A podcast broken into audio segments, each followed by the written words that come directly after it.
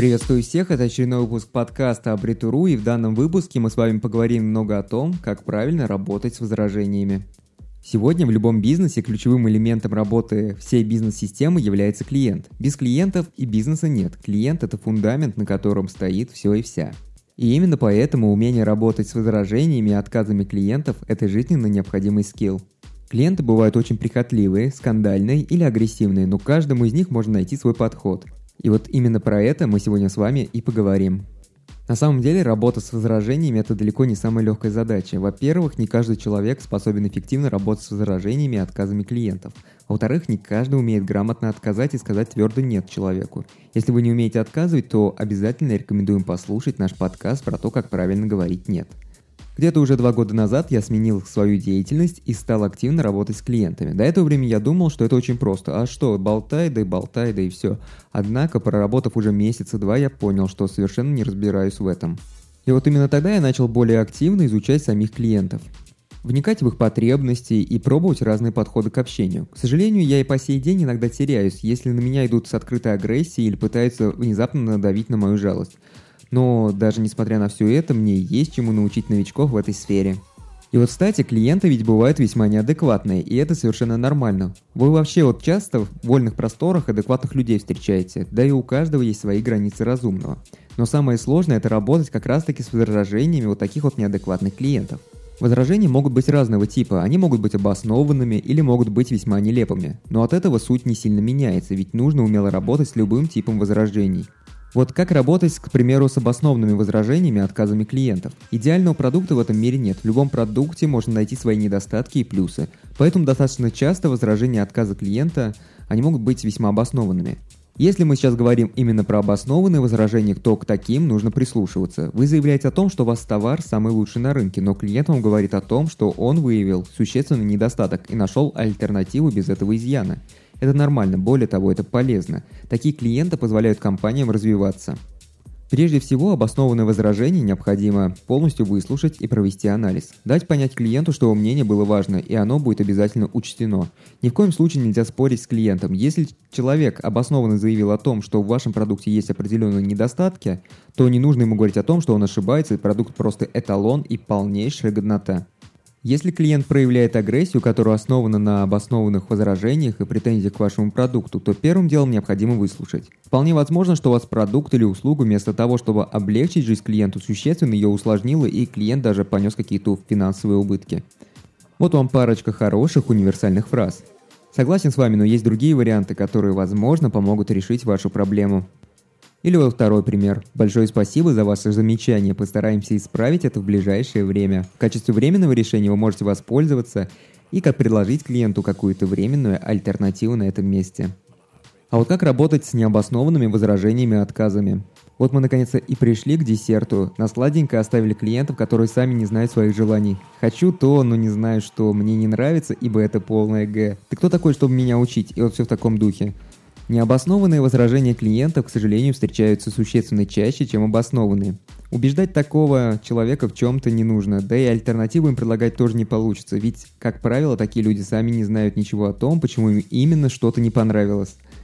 А что с ними делать? Да понять и простить. Бить и оскорблять клиентов нельзя. Конечно, можно мягко намекнуть на то, что они много тупят, но проблемы это никак не решит.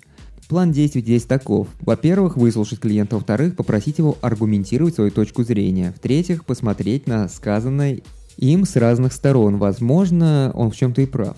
И в последнюю очередь постараться унять его гнев и спустить все на тормоза. Если вы перейдете по ссылочке, где вы сможете прочитать оригинальную статью, то там есть довольно забавное видео, которое показывает, как можно запихать клиенту любой товар или услугу. Вот на тренингах по продажам этому и учат, а в жизни это работает, да не думаю, от меня, например, всегда отпугивает агрессивное поведение продавцов. Так, а теперь давайте мы с вами рассмотрим самые эффективные практические методы работы с возражениями клиентов. Сегодня век автоматизации и информационных технологий, поэтому все описанные методы можно отлично дополнять использованием различных систем автоматизации для выстраивания стабильных и надежных взаимоотношений со своими клиентами. Итак, есть такая методика, которую называют игра «Попугая». Клиент сказал что-то неодобрительное, повторите его фразу, используя следующую конструкцию. Если я правильно вас понял, то вы хотите сказать нам о том, что... И вот далее какая-то фраза клиента. Клиенту это позволит услышать себя со стороны, а вы сможете лишний раз убедиться в том, что правильно поняли смысл фразы клиента.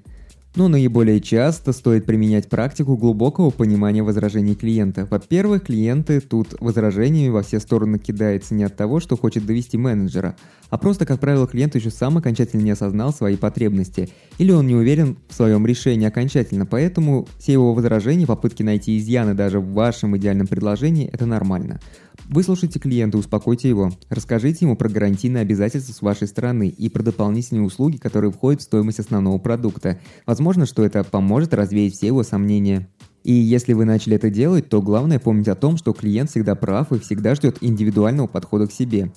И вот как и было сказано ранее, что клиенту перечить никогда нельзя, это все чистая правда. С этой точки зрения и нужно подходить к этому делу. И всегда нужно этого придерживаться. Кроме этого, нельзя не упомянуть о том факте, что каждый клиент где-то внутри чувствует себя особенным и чрезмерно важным.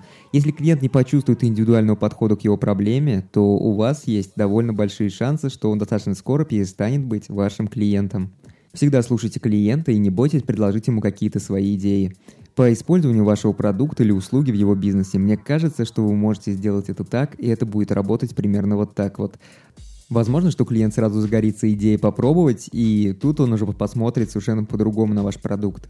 И вот неспроста везде есть книги отзывов и предложений. Как я уже говорил, вы должны прислушиваться к клиенту, и при любом раскладе у клиента должна быть возможность отставить некий отзыв или предложение по развитию.